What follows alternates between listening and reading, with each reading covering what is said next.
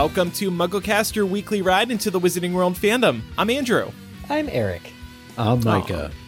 And I'm Laura. And we're in the right order this week. Happy week. to fill that gap, you guys. and what a change in tone. Oh, yeah, Eric's back after he abstained from last week's episode. I absolutely abstained, but having listened to it, I gotta say, you guys did a tremendous job. And Tyler is a guest. You talked about the house that I just couldn't bring myself to sympathize with. and you did a great job. And I think I learned a thing or two. Oh, good, good. Well, maybe for a couple of us on the panel, we'll learn a thing or two today as well, because on today's episode, following last week's episode in which we defended Slytherin House, we will now be defending Hufflepuff, the house that was once referred to as having a lot of duffers. And like with last week's episode, we're hoping that this is a resource for those who want to know why Hufflepuff is no joke. So this is in defense of Hufflepuff. But before we get started, just a couple quick reminders. Make sure you're following MuggleCast for free in your favorite podcast app and leave us a review if they allow you to. Also, don't forget to follow us on social media. We are MuggleCast on Instagram, Facebook, and Twitter. Follow us there. Hit us up if you have any thoughts about this episode or any other episode. Also, very important, there's one week left to become a patron at patreon.com slash mugglecast and receive this year's physical gift. You can receive the socks. You can receive the car. You can receive both if you pledge at the slug club level. Patreon.com slash mugglecast. And all patrons, don't forget, you have to fill out that form by the end of August or we will not be able to send you your gift. So please, with peace and love, patreon.com slash mugglecast. Become a patron today at the Dumbledore's Army level or higher, and you will receive this year's physical gift.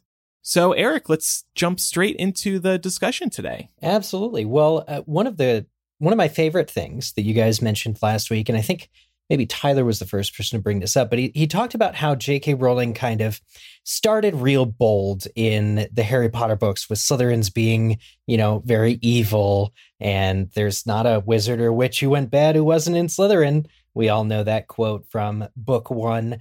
But Tyler said that, you know, J.K. Rowling kind of backed off towards the end and really tried to almost course correct, which is why in the later books, like book six, we get Horace Slughorn, who's, you know, objectively really not an evil character in any way, more nuanced. So, um, you know, funnily enough, as far as the Harry Potter books are concerned, J.K. Rowling kind of chose what she wanted to do with Hufflepuff and kind of just kept going with it. Hufflepuff is the house in the books that's picked last for kickball and, you know, just kind of contains some people that are like really mean to Harry. And the only people that we love from this house uh, die and don't get mm-hmm. to see their their lives continue after the books go on. So it's it's kind of you know, I, I don't want to compare how slighted the house is compared to Slytherin because I think they both get flack, but I'm thrilled that we are able to talk about Hufflepuff because Hufflepuff really is, I think, done a little dirty in in the books yeah. themselves. Agreed. They get flack in different ways. Yeah. So uh, I thought we'd start off with a little bit of a fun segment. I've compiled the five most disparaging or damning lines involving Hufflepuff House. And Uh-oh. this is my evidence, so to speak, that Hufflepuff is just treated very poorly by this the is how we got here. Y'all this wonder is, yeah, how we got exact, here. This is how. Exactly. so, Andrew, if you wouldn't mind taking the first quote from book one. Sure. Sorcerer's Stone, page 78. Draco says, Well, no one really knows until they get there, do they? But I know I'll be in Slytherin. All our family have been. Imagine being in Hufflepuff. I think I'd leave. Wouldn't you? so that's the very first mention of Hufflepuff in the book. And it's somebody saying, I think I'd run far away from that house. Not a good intro. Setting it up for success. Oh, you know, and like this is, he's saying it to Harry, who for 11 years of his life didn't know he was a wizard. And Harry's being asked, wouldn't he leave if he, after all of that, he finds out he gets his spell books and everything if he goes to Hogwarts and gets sorted at Hufflepuff? Wouldn't you leave, Harry? Would I think I would. Four pages later, here's a quote from Hagrid. Micah, you want to take it? Yes. So you can see almost immediately the influence that Draco has over Harry in terms of Hufflepuff. The quote starts from Hagrid saying, Schoolhouses, there's four. Everyone says Hufflepuff are a lot of duffers, but. And then Harry, Harry says, I bet I'm in Hufflepuff, said Harry gloomily. Better Hufflepuff than Slytherin, said Hagrid darkly. There's not a single witch or wizard who went bad who wasn't in Slytherin. You know who was one. And we know that's not true. well, that that's right. Yeah. Yeah, Lockhart was a Ravenclaw. Quirrell, who's the villain in this book, was a Ravenclaw, and Peter Pettigrew was a Gryffindor. Exactly. So Hagrid's a little narrow-minded here, but it's just funny to me that Hagrid says, "Oh, you know, better to be in Hufflepuff than in Slytherin," but that's not really a defense of Hufflepuff. At no, all. it's really No. not. It's kind of like Hagrid saying, like, it's better for you to be a loser than to be evil, Harry. Exactly. exactly. And, you know, to top it all off in book one, Hufflepuff does get fourth in the House Cup. Like, and it's Hmm. not close. It's by like 70 points, and they're fully like 120 points behind everybody else. So it really just, um, you know, the first Harry Potter book is not great to Hufflepuffs, and that is actually a trend that that keeps going. We know in in book two, after the Justin Finch Fletchley incident, who is a Hufflepuff, Hufflepuffs kind of close rank against Harry. And the next quote is them gossiping. And Laura, I'd like you to take it. Yeah, so this is a conversation between Ernie Macmillan and Hannah Abbott, uh, who's someone who we actually focused on within the last few episodes Oh, um, in Chamber of Secrets. And Ernie says, Hannah, he's a Parselmouth. Everyone knows that's the mark of a dark wizard. Have you ever heard of a decent one who could talk to snakes? They called Slytherin himself Serpent Tongue. Then it says there was some heavy muttering at this, and Ernie went on, Remember what was written on the wall? Enemies of the heir, beware. Potter had some sort of run in with Filch. Next thing we know, Filch's cats attacked. That first year, Creevey was annoying Potter at the Quidditch match, taking pictures of him while he was lying in the mud. Next thing we know, Creevey's been attacked. Then Hannah says, He always seems so nice, though. And, well, he's the one who made you know who disappear. He can't be all bad, can he? Then Ernie lowered his voice mysteriously. The Hufflepuffs bent closer, and Harry edged nearer so that he could catch Ernie's words. And Ernie says, hmm. No one knows how he survived that attack by you know who. I mean to say, he was only a baby when it happened. He should have been blasted into smithereens. Only a really powerful dark wizard could have survived a curse like that. Oh, Ernie. oh, Ernie. This, the information is not necessarily wrong. Harry's a Parselmouth. Harry defeated you know who. But the bias here, they just got it all wrong, you guys. And you know, Harry actually confronts Ernie here, and it's not it's not good. Ernie's just like, uh, I oh yeah, you, you want to prove you don't hate muggles? I heard you hate the muggles you live with. And it's just like meant to be this nail in the coffin of like, you are this evil person, and I know I'm right. And it just feels sad because the Hufflepuffs are like ganging up on Harry, but they just they, they don't really have it all all right. They don't have the facts, and they're just like mongering and just like, oh, it's just it's it's. re- I feel really bad for my house when I see just kind of how catty they can be, and it's unfortunate they're they're not really being intelligent about this. Yeah. Can we argue though that this type of behavior, this type of thinking was probably happening elsewhere around Hogwarts too? It wasn't limited to Hufflepuff. 100%. So I at think- least there's that. I think that's fair. Um, why I say this is a Hufflepuff trait is because it's actually Hufflepuffs value sort of the social aspect of houses. I think more so than the other houses, their whole thing is society and like talking with each other. And one of their big things is, you know, loyalty towards other Hufflepuffs. And so when they, you know, get it's like when you attack a badger. If you guys seen that that honey badger video on YouTube uh like 10 years ago, if you attack a badger, you'll get stung. Like or you'll get you'll get crushed. Mm. So I think that this is a way of showing the negative side to that kind of loyalty that Hufflepuffs have among each other. Well, and I have to imagine that, especially as a house, particularly this early on in the core Potter books, that takes so much flack and is kind of given the the social stigma of being like the quote unquote loser house or like the dumb house or whatever adjective you want to put in there, I can see why that group of people would maybe be a little insular at times if they're feeling threatened by outsiders, particularly given the unfair reputation that has been bestowed upon them.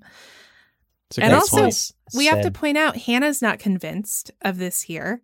You know, yeah. Hannah's trying to push back on it. So that's a great trait. And I think, Eric, you have noted here that um, Justin Finch Fletchley actually apologizes to Harry after all is said and done. Yes, he apologizes apparently endlessly, it says, which, you know, it's Justin apologizing, not necessarily Ernie, but mm. I think that they all, the problem is we aren't also really seeing the good side of Hufflepuff. And this is this is kind of the thing. Like it's it's written in the books, but it's not shown. Justin apologizing is just one of the hundred things that happened to Harry in the Great Hall that day. And but we're seeing and having to deal with Harry's guilt and his, you know, witnessing of this gossip. And that portrays the Hufflepuffs as being very gossipy. They don't have all the facts. They're not smart enough to figure it out. Right. Well, I don't think Filch apologized, did he? but I, I think this is the reaction, though, to a housemate being attacked in some way, right? Yeah. Mm-hmm. They're they're defensive of their house, and I think had it been any other house, you probably would have seen similar conversation happen. Going back to the point that was raised earlier, it's just that we get a glimpse into what the Hufflepuffs think in this moment, and it's not great for them because we don't get to spend a whole lot of time with them. So we right. get these impressions of them. We just yeah. read from Sorcerer's Stone what the general sentiment is. And now here we have them in Chamber of Secrets and they're anti Harry. So of course we're not going to like them. Right. Exactly. Yeah. And and you know, to find these quotes, I basically just did a find command on the ebooks and searched Hufflepuff. These are like the only scenes that occur outside of quit, uh, Quidditch that interesting feature the Hufflepuffs. Sad. Yeah, are them yeah. kind of the you know not great moments.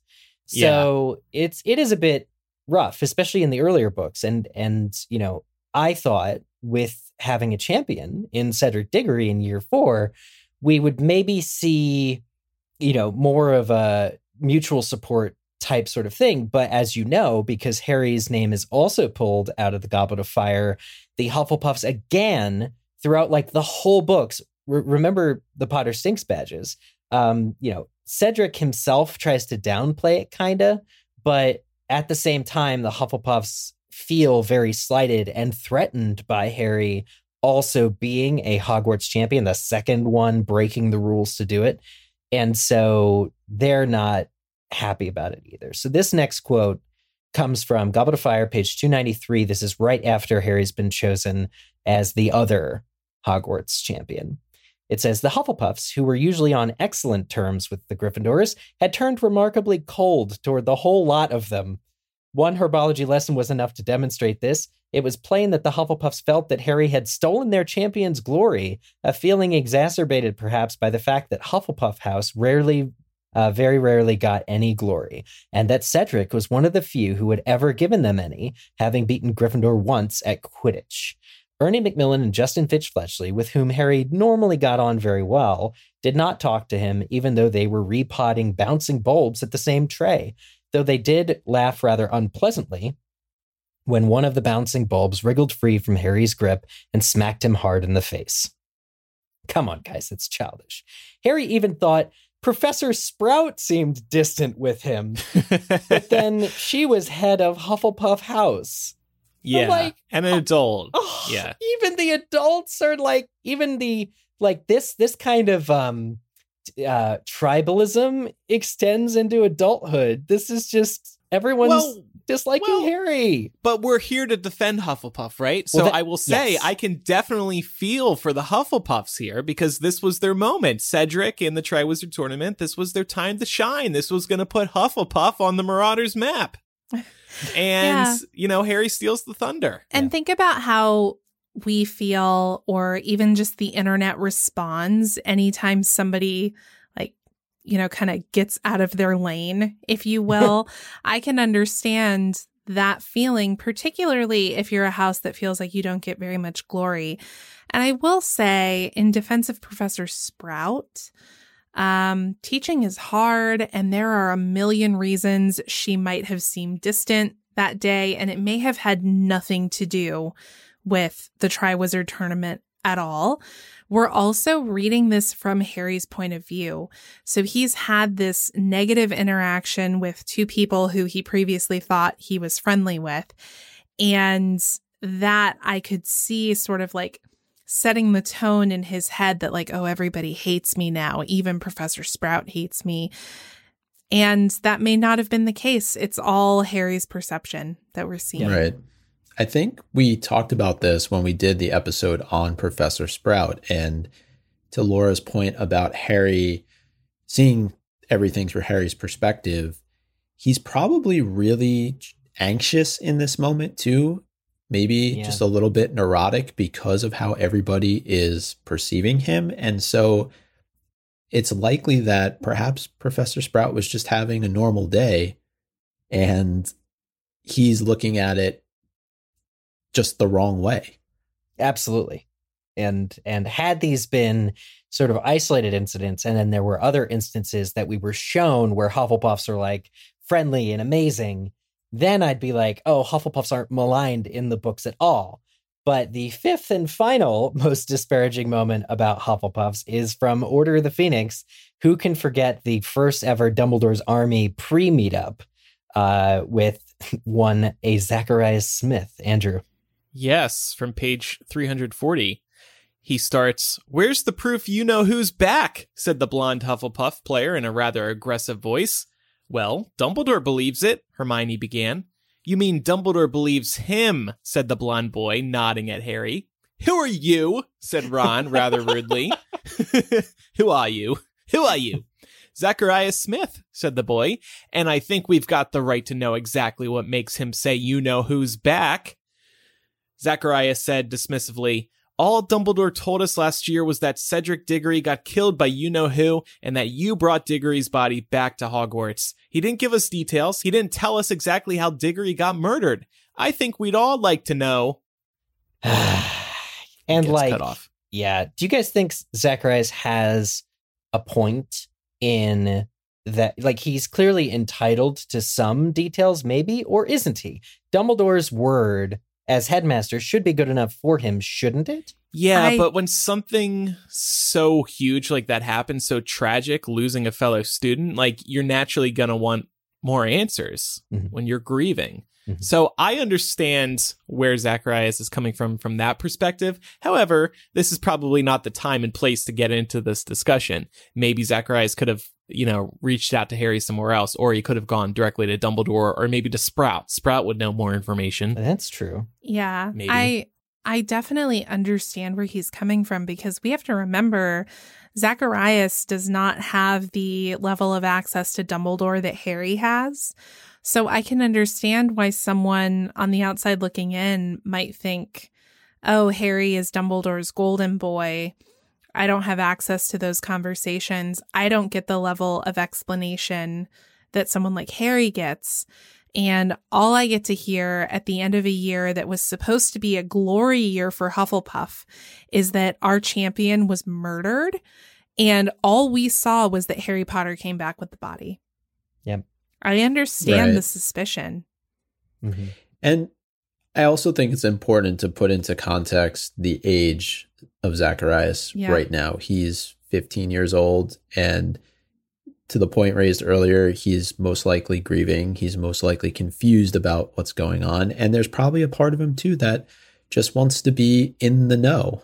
He wants information. And Dumbledore, Sprout, they probably should have set up grief counselors or or people for Yeah. these students to talk to Well, instead of just treating it like another day at Hogwarts. yeah. And if you're being asked to join something called Dumbledore's army, but the the guy who insp- who's the namesake of this didn't really give any insight to anyone beyond that end of year speech. I can understand having a few questions. I think it's completely valid to want to check your sources. So, but because this is through Harry's perspective, and even Ron and Hermione are having to like sputter to defend Harry here, we kind of just see Zacharias as a prick, right? Like, Mhm. Mm-hmm. objectively, he's got a point, or it's fair to like want to know more. But Harry's also not going to divulge that, especially in front of Cho, but also in general. Harry has no tolerance for being questioned in that manner. Mhm. And when they're all like Harry's friends here, and all of a sudden this Zacharias Smith, who is he, comes up. So I guess my point in summarizing all of these quotes is just to say that Hufflepuff is the biggest antagonist to Harry Hmm. next to Slytherin. Anybody that's that's giving you just don't have the Ravenclaws acting out like this. You don't. Like in none of the books. It's interesting though, Eric, that you see this edginess from two characters that are both Hufflepuffs. You see it from Ernie first, and then you see it from Zacharias later on. And I don't know, is that a quality of not necessarily in a negative way, but just the edginess, the combativeness almost in a way. Yeah. Well, I, I'd I'd say it goes to representation, right? Don't poke so the badger. Yeah, well, right. Don't poke the badger. Hannah Abbott seems nice, but she also doesn't get her close up the way Zacharias and Ernie do. Um, you know, we don't find out about her or her thoughts or how her brain works. However, we are treated to the other two. So it's just an example of, you know, these are the biggest excerpts involving Hufflepuffs in all seven Harry Potter books. So coming out of the book's publication in 2007, I was no uh, I was not um, rushing to change house from Gryffindor to Hufflepuff. Nothing in the books themselves urged me to declare allegiance to the house where people gossip and give Harry crap. It maybe this is what happens though when you take all the rest. Mm. There's just a weird cross section of of students. Yeah, hodgepodge. Yeah. Well, I think to defend these attitudes that you see in these scenes, you could just argue that they're standing up for what's right. They they just want answers. There's nothing wrong with that. Yeah, and they want to protect their own, right? Because again, we have this sense that the Hufflepuffs are they're constantly treated like they're in fourth place at Hogwarts Mhm. all the time. That's kind of the brand that has been foisted upon them. And I understand why it would make you edgy, especially when a very near and dear member of your house is killed. I think if I were to put myself in the shoes of these characters and sort of put myself in a mindset of being 15 years old and dealing with that, I don't know that I would have the best reactions to this either. Yeah. We have more to discuss concerning Hufflepuff, but first a word from this week's sponsor, UE Fits. You know, everyone is a great fit for Hufflepuff House, and UE Fits are also a great fit for your ears. Ultimate Ears Fits True Wireless Custom Fit Earbuds creates earbuds that are made for your ears, offering you earbud comfort you've never experienced until now. These earbuds are incredible. The first time you set them up, they will literally change their shape to perfectly fit within your ears. They do this through a molding process the first time you put them on. The earbuds gently warm up as they're molding to your ears, then they light up purple, and that purple light makes the molds harden. There is nothing else like this out there, and it's such a great idea because we shouldn't settle for earbuds that aren't made for our ears. We need ones created for us, especially because of how often we're using them. So combine this idea with the Soundmasters at Ultimate Ears, and not only will they fit great, but you'll also get amazing sounds. These are built on industry leading expertise trusted by pro musicians and hi fi enthusiasts for over 25 years. I got to experience these and I am in love with them. They truly fit perfectly after the purple light magic. They sound amazing, and it's one of those things that once you try, you wonder where they've been all your life. And rest easy because if you try Fits and don't love them as much as I do, no worries. Ultimate Ears offers a 30 day money back guarantee. Plus, you'll get free shipping, free returns, and a one year warranty. For a limited time, get 15% off your pair of Ultimate Ears Fits True Wireless Earbuds at ue.com slash fits. Just use promo code MuggleCast at checkout. That's 15% off with promo code MuggleCast at ue.com slash fits. So I, I, I love what you guys are saying, and I and I appreciate it because I think that we're about to see different angles from Hufflepuffs, other than like the straight interpretation of what we see these characters do and say in the books, which is nice. So moving into kind of an overall, we're going to talk about house traits like you guys did for Slytherin, which is really really important. Um, first, Micah, I see you have a point on Hufflepuff House in general. This was something that came to mind when I was listening to our last episode on Slytherin, and I know Andrew, you and I and Eric spoke about this a little bit last night. But I'm just wondering, and and this is not necessarily how I feel, but I'm wondering in the way that J.K. Rowling has come up with this name. What's the first thing that we think of when we hear the name Hufflepuff? Does it sound a bit doofy to to the rest of the uh and what's doofy here? mean? Define silly, doofy. Well, like, like, not silly. serious. Like if you think about the Yes. other names of the houses, right? They inspire something, right? It just in the name itself, it's like very Yeah. definitive, very solid. There's no rhyming going on. It's Slytherin, Ravenclaw, Gryffindor, and then Hufflepuff. It's just well, not. let's start with Go Eric. What's your point? Because I want to, I want to go off of this. Well, I, I have the pleasure of actually remembering what I first thought of when I heard about Hufflepuff, which was the tale of the three little pigs. I'll huff and I'll puff and I'll blow your house down, says the wolf. And he's like, I don't know, just boister blistering, you know, mad about what the pigs have done and shutting him out. So I Yeah. just thought of like a children's fairy tale, which is like, okay, kind of fitting for a fantasy series involving kids, but also like the big bad wolf gets his own. And also, you're not supposed to aspire to be the big bad wolf. And that's not an accurate representation of what the kids in that house are. The name does sound flimsy to me. Hmm. I'll blow your house down. Maybe that's maybe because I'm thinking of the three little pigs, but Huffle, that's not like a word of strength. And Puff is just blow like it's a very flimsy, light name word. Right. So that's why I wondered if in creating this name, that also lends itself to why there's this stigma about Hufflepuff House because the name itself fails to inspire any sort of confidence in in, Yeah. in even saying it. And I know we're going to get a lot of emails for this, but I also looked No, up, you know, I- just for for for some comparison, I happened across a few other translations of what Hufflepuff is like in other languages. Ooh. Oh. And I think some of them are a bit worse. I have two here to oh. share Oh. with you.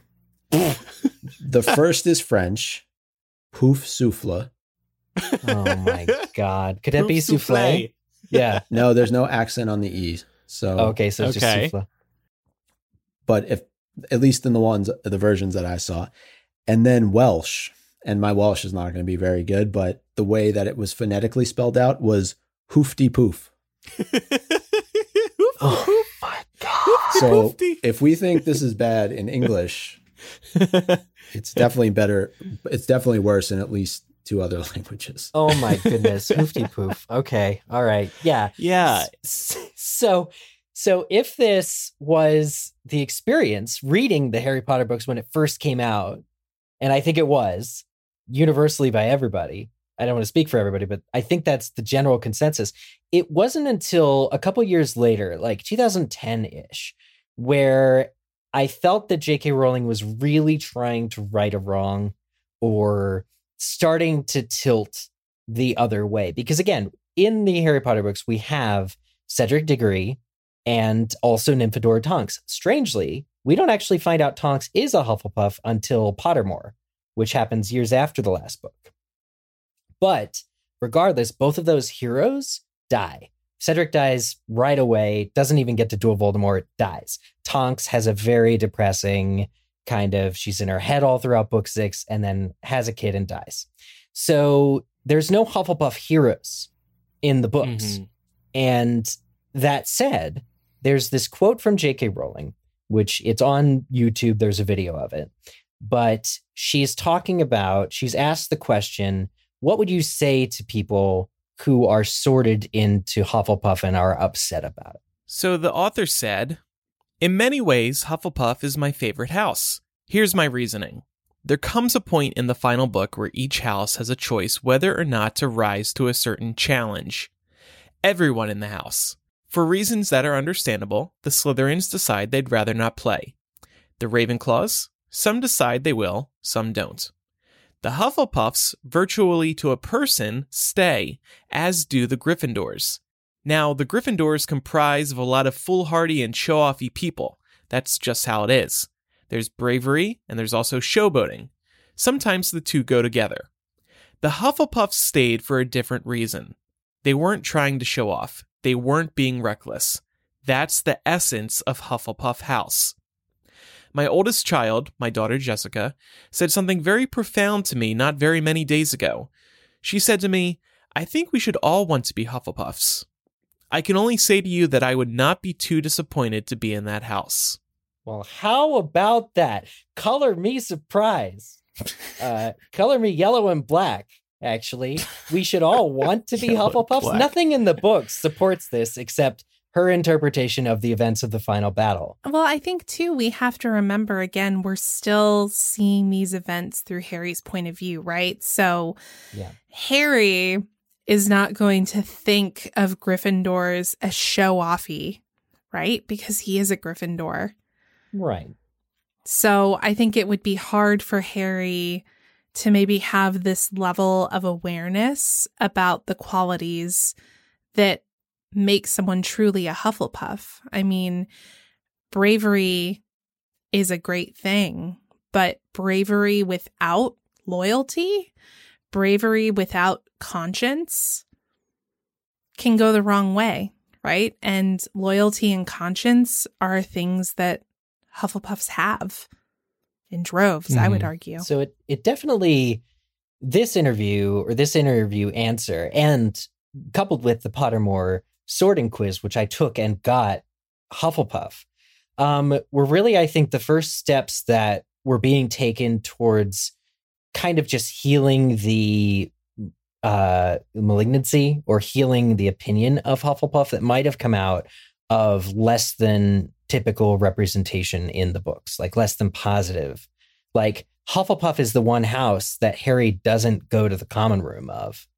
Like that's neither here nor there. But when you look at it and you're like, oh yeah, why did he never visit Hufflepuff? It's like, oh, were they not interesting enough? Were they not central enough to the plot? Because he went to all the other common rooms. So it's stuff like that. But, But- they're a bunch of duffers. That's why he They're a bunch go. of duffers. Yeah, he's not going to want to go hang out with a lot of duffers, comfy, uh, comfy seats or not. And see, So- I think that he's probably missing out because we know Hufflepuff's common room is near the kitchens. Uh huh. Ron would love it. Yeah. If he cared about Ron, he would have taken him there. yeah. I mean, we just, I feel like there's probably a lot of good times he missed out on in the Hufflepuff common room. They have an affinity for herbology. yeah, Do the Hufflepuffs You know. get all the leftover food at the end of each day?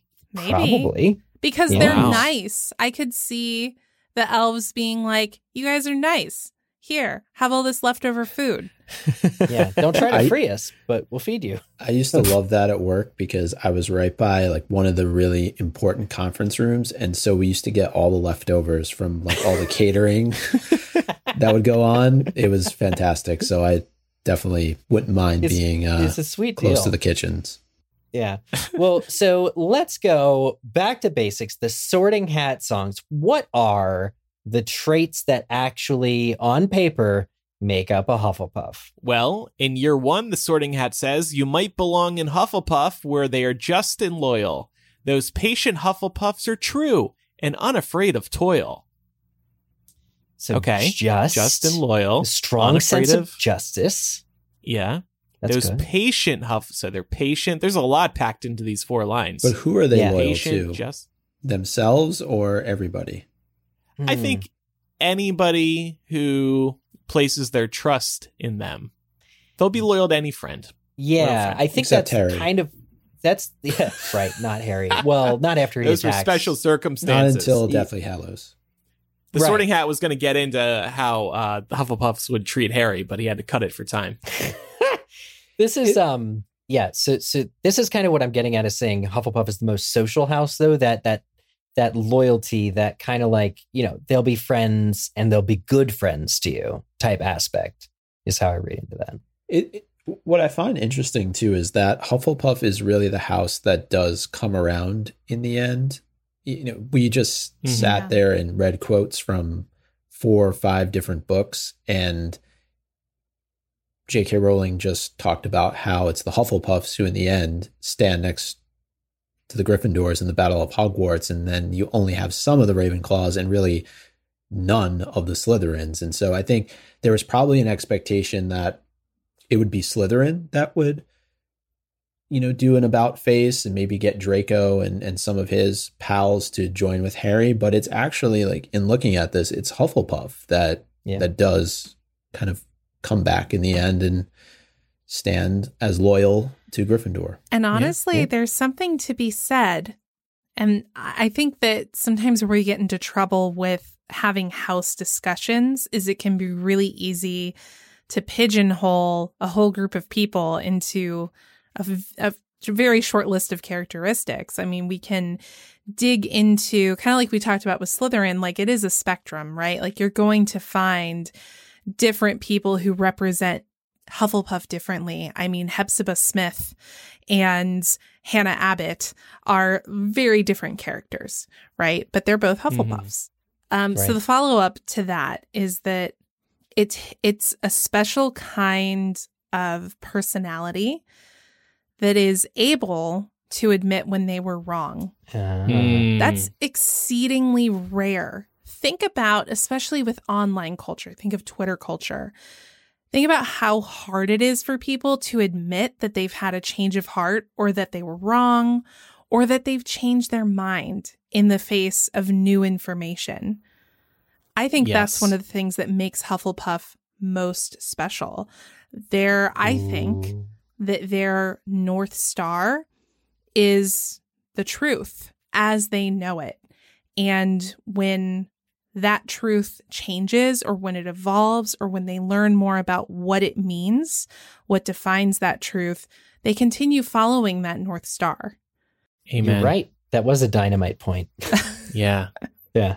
I love that a lot. In year four, the Sorting Hat says, For Hufflepuff, hard workers were most worthy of admission. This line about hard workers. Now, I think we can all agree that that is an amazing trait, right? For anyone to have is really being able to put in the time. You know, patience was a trait earlier, but also just being hardworking is a good quality. We would hate for people to be always apathetic or lethargic because nothing in government or otherwise would actually get done. Right. Yeah. I mean, you know, it can be it can be really hard to be a self-starter. It's it's not very common or just to be self-motivated, you know, to get up and want to go to work. So I really admire Hufflepuffs for for being hard workers, for not being lazy. That's how I take this one. Yeah, and it's kind of interesting to pair this alongside Slytherin's ambition. Hufflepuffs are not characterized as ambitious people, but like that's not what drives them the most. But the ability to do hard work. And they won't always be also the most studious people. They aren't the Ravenclaws. They're not going to always, you know, be able to be academically as good, but they will do the hard work required to get to those places to fulfill their dreams while you know basically through merit through actually doing the things um it's very interesting to compare and contrast why a house would be said to be the hardworking house comparatively because everyone in school works hard Not everyone. well okay i well we'd like to believe that people work hard in each house i'll say Okay. Yeah. Yeah. That's fair. Yeah. Yeah. So getting on to sort of the, the the only other sorting hat song we have, and this is a very interesting point about Hufflepuffs in education. Andrew, go ahead. Yeah. So in year five, the hat says, Said Hufflepuff, I'll teach the lot and treat them just the same. Good Hufflepuff, she took the rest and taught them all she knew. This is a big one. That's huge. So we have Salazar Slytherin who says, Those who are pure of blood, they're the ones for me. Gryffindor's like, Yeah, loyal, brave, pure of heart. We're going to do that. You know, totally Gryffindor out. And Ravenclaw's like, Oh, the most studious, the smartest ones. That I'm going to teach them. And Hufflepuff is left with everyone else. But you know what? She doesn't miss a beat. She says, I'll teach the lot and treat them just the same. So I see a real almost ableism in the philosophies of the other founders in comparison. When you're talking about a magical school, I mean, these aren't like private individuals that are running a non public academy here that can pick and choose students. You have the entire wizarding community of Britain, and they're going to come to you because they need to be trained up. And Hufflepuff is the one that says, I'm going to take everyone. I'm going to take everyone else. Whoever's, you know, doesn't strictly fit into the other houses, I'm going to take them. And it's really important when you're talking about educating our children to have a no discrimination policy. Period. Yeah. And it can be easier said than done. Um, we are all subject to a level of bias, be it unconscious. And if we'll even just break it down to, you know, teaching a particular subject matter, if you routinely express favor for and admiration of and promotion of only the students who excel in the areas that resonate with you, then that's not an inclusive way to run a classroom or a school. Um, I've talked about this on the show a little bit before. I am formerly a teacher. I've been out of uh, education as a field for several years at this point. So there are certainly um, current educators who would probably be far better to speak to this than I would. But running an inclusive environment is a constant work in progress because we are all human beings and we're all fallible. And uh, we're all subject to confirmation bias as well, right? So if yeah. your if your favorite student is also really, really talented in your preferred field, then of course you're naturally going to gravitate towards that person. But as educators, we need to be careful to check ourselves and ensure that we're affording the same level of opportunity to all students. And I think this is one of the areas where maybe the founders fell short. Um, even certain teachers at Hogwarts who really express a great preference for students who excel in their subject matter um, carry that kind of um, unfortunate social phenomenon forward. It's not anything new, certainly. but I think this is another thing that makes Hufflepuff very special, which is that this idea that anyone can come into a school and they may not um, they may not fit this criteria of being pure of blood. They may not be brave. They may not be book smart but that they still have a place at the school. They still deserve to be there and they still deserve to receive the same education as everyone else because maybe some of those mm. qualities will come out in them later right. in their education. Yeah. Everyone's 11 for crying out loud. Exactly. Right. I was going to say when you were running through that checklist of criteria that some may be brave, some may be intellectuals, and it's just yeah. we don't know yet. But I do think it's it's important that we're looking through it this lens now. But I don't know that we would have necessarily looked at it this way when we were reading the book for the first mm. time, and when kids read these books for the first time, because I think they might subscribe to more of a mentality like Hagrid had in viewing the Hufflepuffs as a bunch of duffers because of the way that J.K. Rowling positions Hufflepuff House in the sense that, okay, well, Slytherin, Gryffindor, Ravenclaw, they all had their pick, and Hufflepuff's just going to take the rest. So Yeah. Right. Yeah.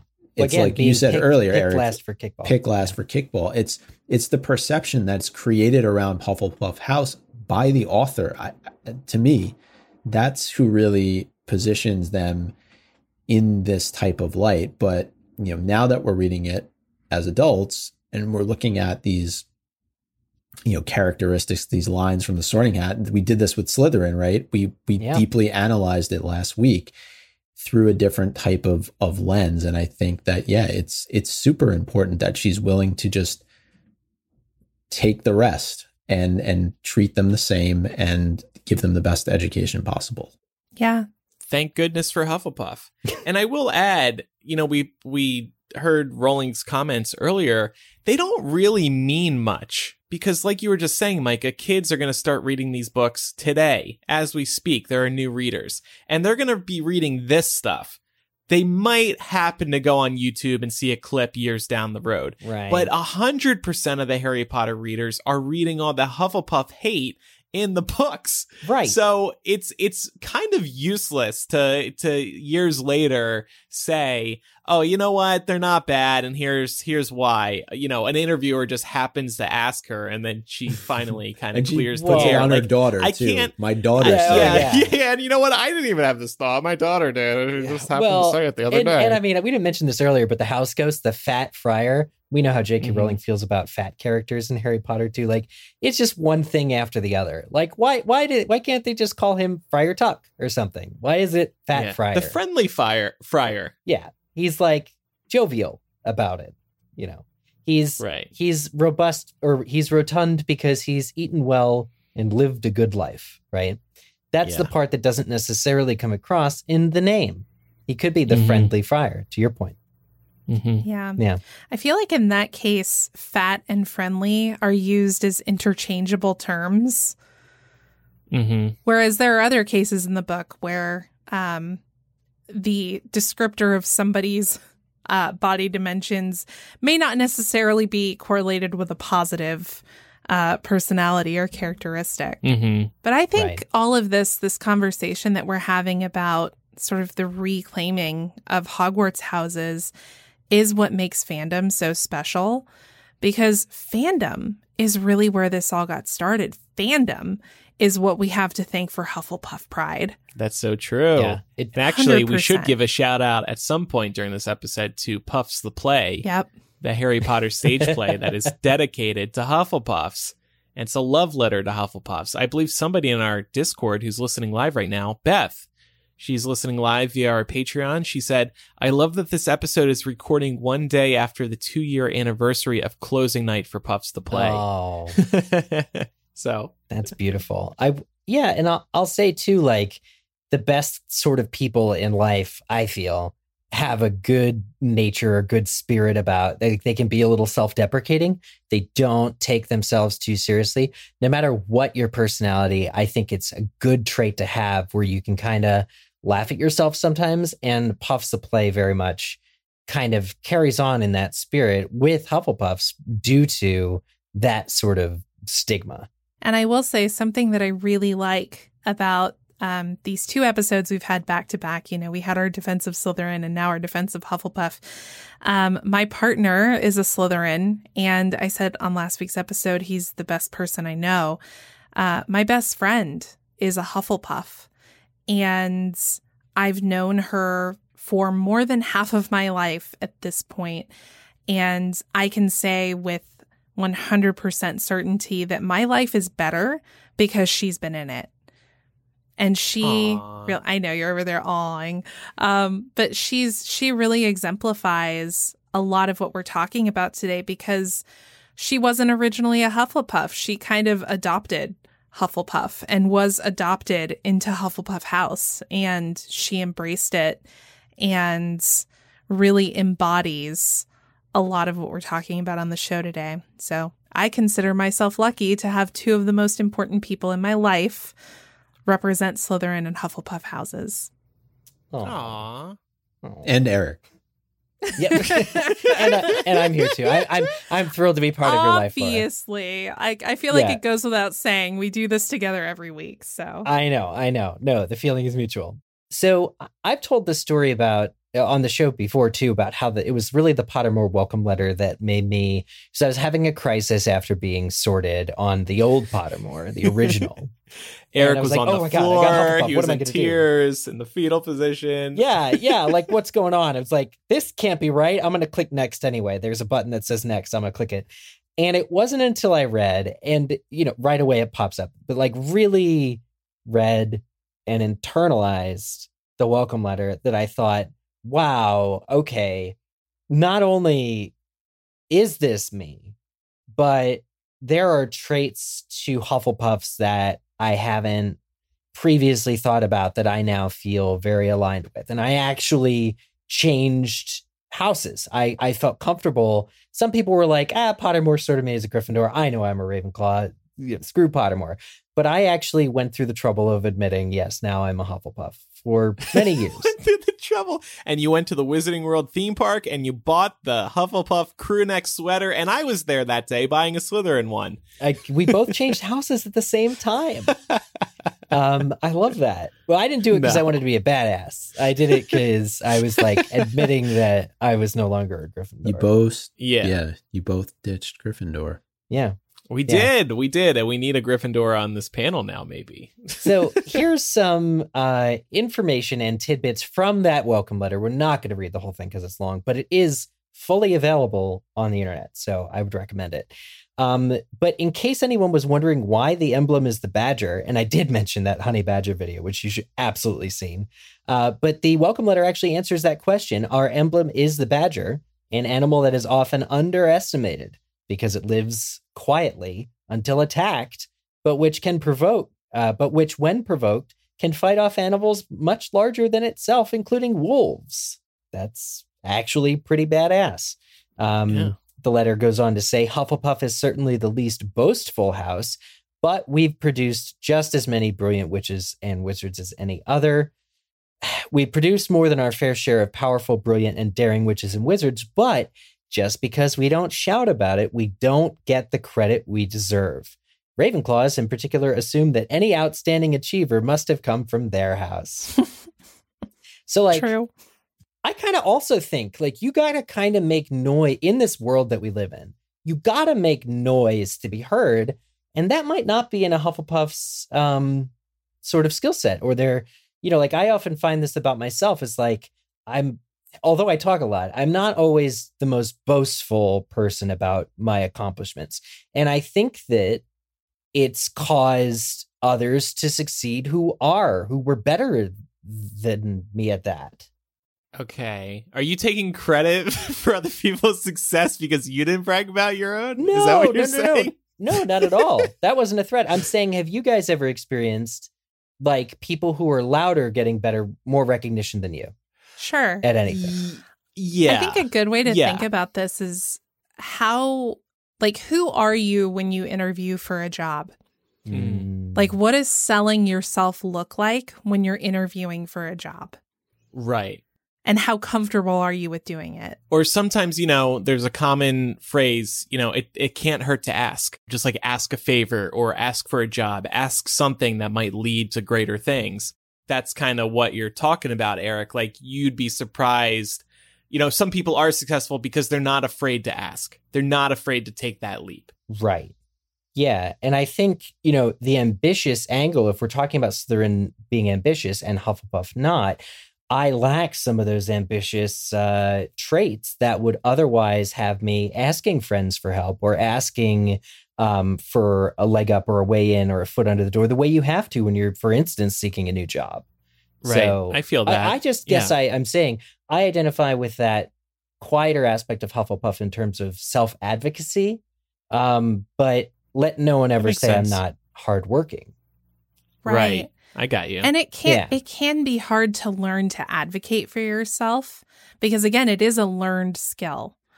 Mm. Um, it's not something any of us are born with. I think that kind of like all of these conversations about the houses are going, it's something that's attained over time. There are some people who are more comfortable uh, putting on that hat. And there are some people who have to work a little harder to get there, to get to that comfort Mhm. level. But it doesn't mean you can't get there. It just means it's not your default preference, right? Yeah. Well, one thing that I'll be interested in following in however many Fantastic Beasts films that we get um, remaining, that's an open question. Um, but with Newt Scamander, he, we see how brilliant he is, and and the the love of animals is also this huge Hufflepuff trait now that seems to be going really well. I know all houses have pets, but it seems like Newt's communion with animals is being portrayed as like something to do with his Hufflepuff nature more than everything. His patience with learning what each of these animals need, his hard work in creating a housing environment for each of them in his case, all of that. But I'd like to make sure that whatever J.K. Rowling's plans are for the future, that Newt does succeed not because he's Dumbledore's favorite. There was kind of this thing where Dumbledore in movie two put him in that position to be in New York at the time with Credence, et cetera, et cetera. And I'd like no more hand, uh, no more leg ups from Dumbledore, please. I'd like to see Newt succeed because of his brilliance and really get a, an actual Hufflepuff action hero. Yeah, that would be great. Justice for Hufflepuff. I know. Justice for I think- Hufflepuff. That might actually be a really nice segue. Similarly to how we started off, uh, we'll mention Helga Hufflepuff. I think that's a pretty simple one to include. And then next up, we actually have a witch named Bridget Wenlock. So she was listed on Pottermore as being one of the most famous Hufflepuffs through the ages. She was a famous 13th century witch celebrated for her skills in arithmancy. Protective of her theorems, she wrote many of her ideas down in invisible ink, making them somewhat easy to misplace. Bridget was the first to discover the magical significance of the number seven. Well, So- that alone is super cool. So, Yeah. That's big. Probably due to being patient and taking your time and saying, hey, wait a minute, everybody else is just using the number seven. But I've realized that the closer you look at this, there's something here, you know, kind mm-hmm. of a thing. Cedric Diggory. We talked a little bit My about boy! him early in the episode. Amos, is that say- you? oh, my boy.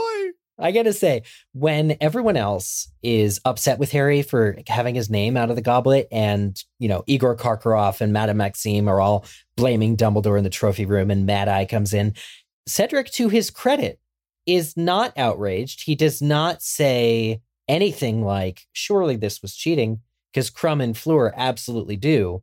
But Cedric kind of keeps quiet. He looks bemused. He's kind of just not you know, gazing at Harry because I think he thinks that something was amiss, but he's not going to accuse Harry flat out. And he just kind of stays quiet and waits for the adults to sort it out. And that's exactly what happens. So bless Cedric. Mm. He was probably just happy to have somebody along the ride, along for the ride with him that he knew. Well, they certainly develop a friendship when it comes to, you know, giving each other the leg up on the competition. And I, I think by the end, when Harry recommends they both go for the cup, by that point, they're, you know, even then, Cedric's not expecting that level of uh, affection and friendship and and sort of trust. And that's what he grins, and then they go for it. Right. a Laura, friend to the end. you mentioned Hepzibah Smith earlier.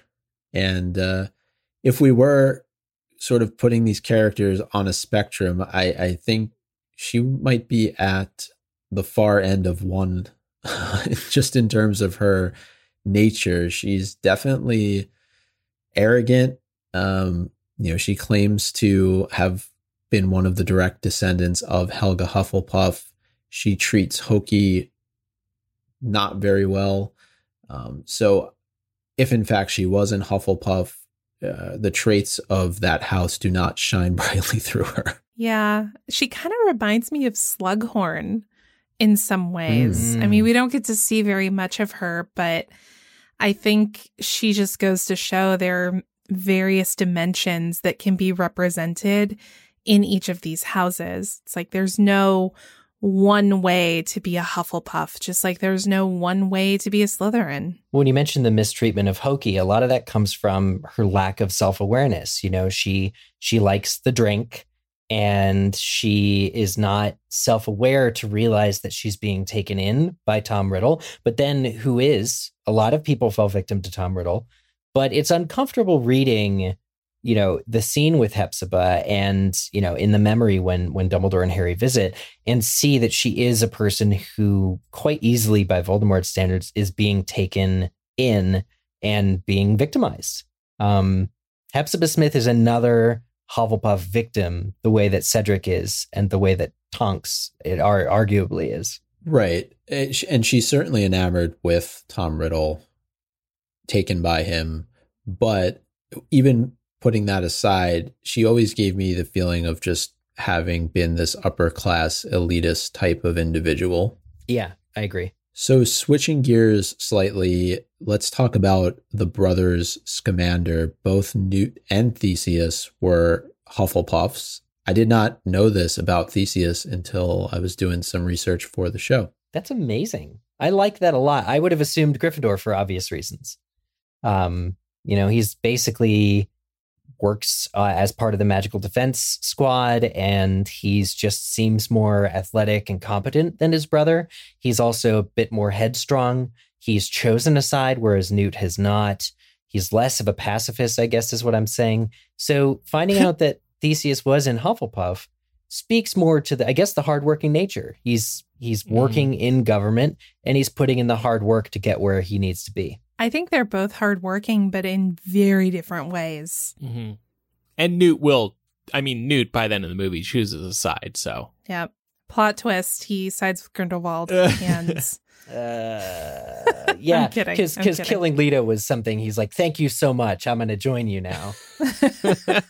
I've you killed my fiance. Cool, one less thing I have to do. This would be another example, though, of J.K. Rowling trying to course correct. I know we've talked about it with yeah. Newt and the Fantastic Beasts series, but having another character like Theseus uh, would certainly speak to that as well. Yeah, because I think we found out with the first movie, we didn't know prior to that that he was a Hufflepuff because we see he opens a suitcase and there's a Hufflepuff scarf. I don't don't quote me on that. If that was the first time, we may have known before, but maybe I don't know that it was widely known. Maybe if you looked it uh-huh. up online, this is right. His house was listed, but it, Newt is point. bringing Hufflepuff mainstream with the exactly. Fantastic Beasts franchise. Yeah. Mm-hmm. All right. The uh, we've done an entire episode on her, the head of Hufflepuff House, Professor Sprout. Love her. So see that episode for more. Yep. How about Tonks? We talked a little bit about her earlier on in the episode. Surprised that she was in Hufflepuff? No, I love it. Um, but the one thing I'll say, there's a quote from Order of the Phoenix, page 170, where she reveals why Tonks uh, Tonks reveals why she was never a prefect. She says, "I was never a prefect myself. My head of house said I lacked certain necessary qualities." And Ginny oh. bites. She says, "Like what?" And Tonks says, "Like the ability to behave myself." so Tonks has no self restraint. She's clumsy as all heck. What an addition to Hufflepuff. But then again, she works real hard with her innate gift of metamorph magiciousness, and she's able to become an Auror. So that's kind of neat. And Tonks a fan favorite character. She's definitely given Hufflepuff a good name, I think. So yeah, but again, not revealed to be a Hufflepuff. She just says my head of house said I lacked certain qualities, and it's not revealed until um, it's actually a chat in December of 2007 with Time Magazine. Oh, so. See again, this post book. Post oh yeah, Hufflepuff. In the yeah. book, she could have been anything. She could have been yeah. Gryffindor. She could have been Slytherin. Even we just don't know. And for those who are wondering, the episode where we talk about Professor Sprout is episode 513. So not that long ago where we talked about her. And then the last few listed here are, are some that maybe listeners have heard of, some maybe not. I honestly hadn't heard of most of these, uh, but Hengist of Woodcroft. So this is the founder of Hogsmeade. Hardworking. That's cool enough in and of itself. Harry actually learns about him on first trip on the Hogwarts Express is on a chocolate frog card.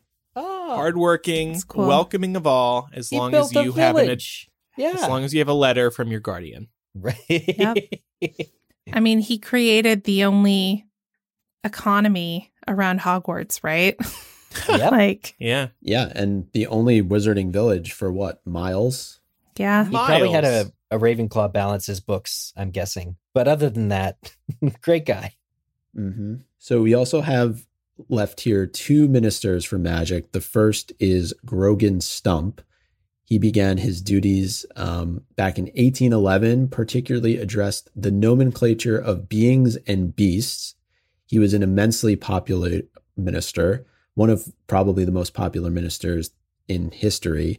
He decreed that a being was, quote, any creature that has sufficient intelligence to understand the laws of the magical community and to bear part of the responsibility in shaping those laws. And by doing so, he settled a debate that had been going on in the wizarding world since the, since the 14th century. Stump created the three divisions of the Department for the Regulation and Control of Magical Creatures, creatures Beast, Being, and Spirit divisions. That's incredibly important, you know, just coming to some agreement because this involves governing peoples with intelligence that need protection and need, or also to be left alone by the ministry.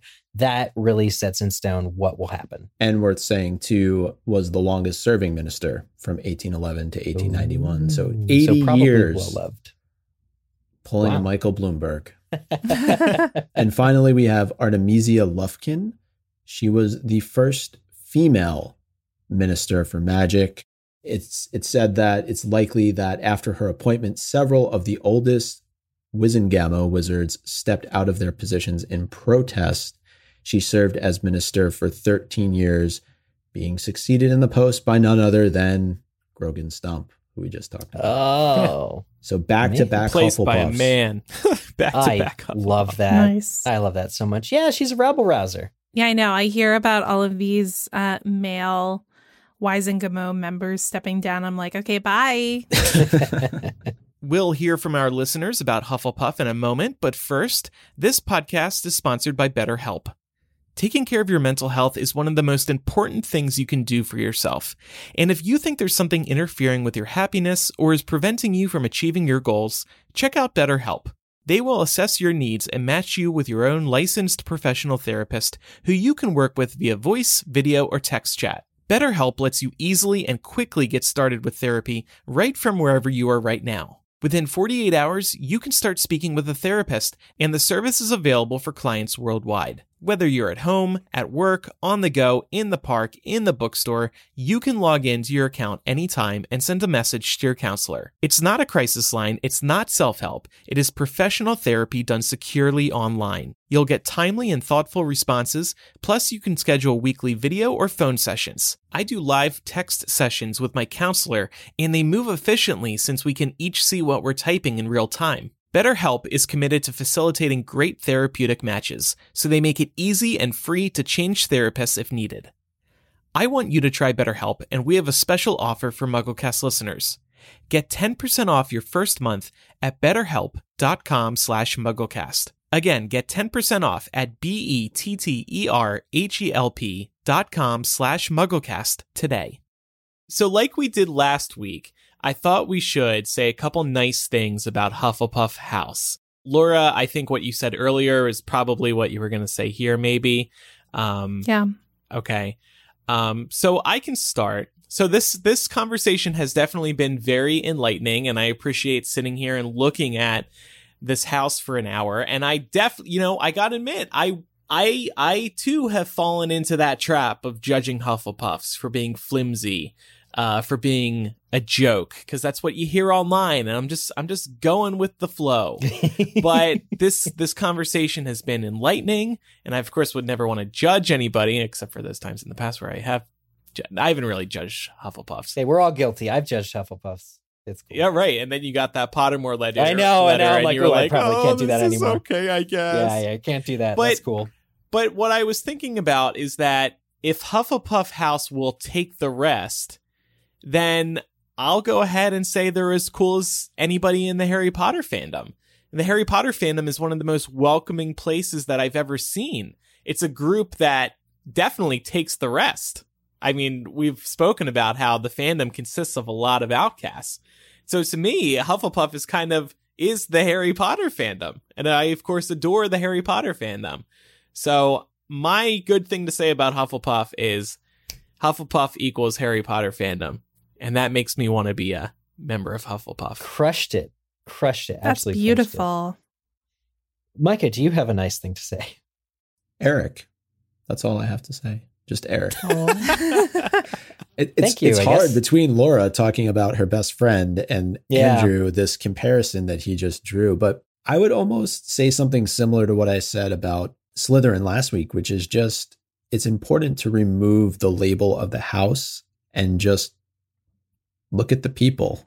And as you said, Andrew, about the community being so welcoming, it is really about fandom at the end of the day. It's the fandom that really makes these houses what they are. And I think you can find great people in any of those houses, great friends. We certainly have.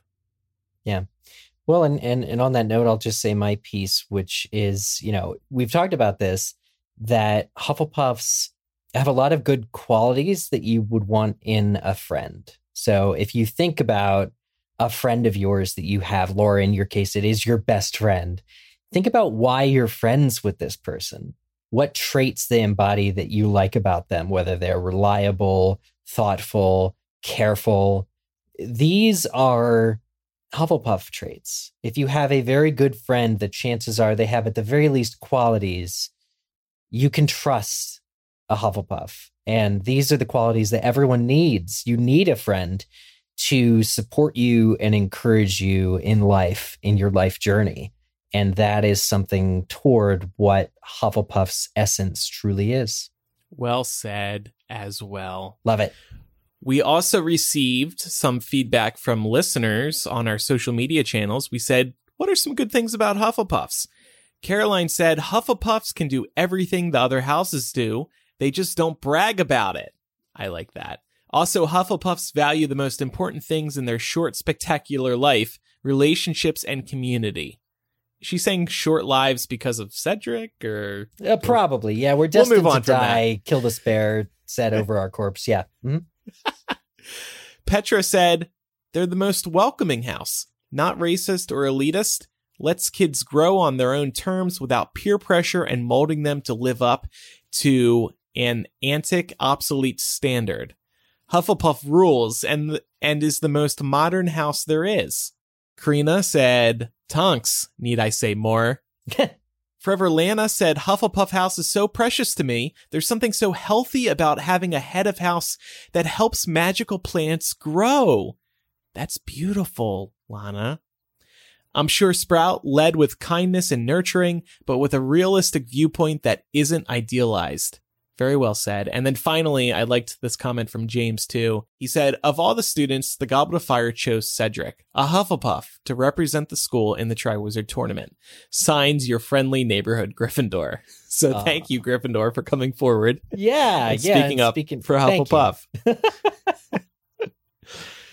Oh, So- I feel really good about that discussion, guys. Yeah. So that's our defense of Hufflepuff. If anybody has any feedback about it, send it on in, mugglecast at gmail.com, or you can use the contact form on mugglecast.com. You can also call us 19203-MUGGLE. That's 19203684453. You can also record a voice memo, keep the message about a minute long, and send that to mugglecast at gmail.com. And we'll have a Muggle Mail episode in the weeks ahead. And by the way, we've been enjoying these house focused discussions so much that we are going to do Gryffindor and Ravenclaw episodes in the coming weeks. Not next week. Next week, we're going back to Hogwarts. So we've got other stuff to talk about. Love we'll it. have other fun. But then the two episodes after that, the current plan is right now to do Gryffindor and Ravenclaw episodes. So there will be some nice symmetry there. Two houses, back to Hogwarts, another two houses. Love it. Okay, it's time for Quizzitch. Last week's question, asked so well by Micah in my absence.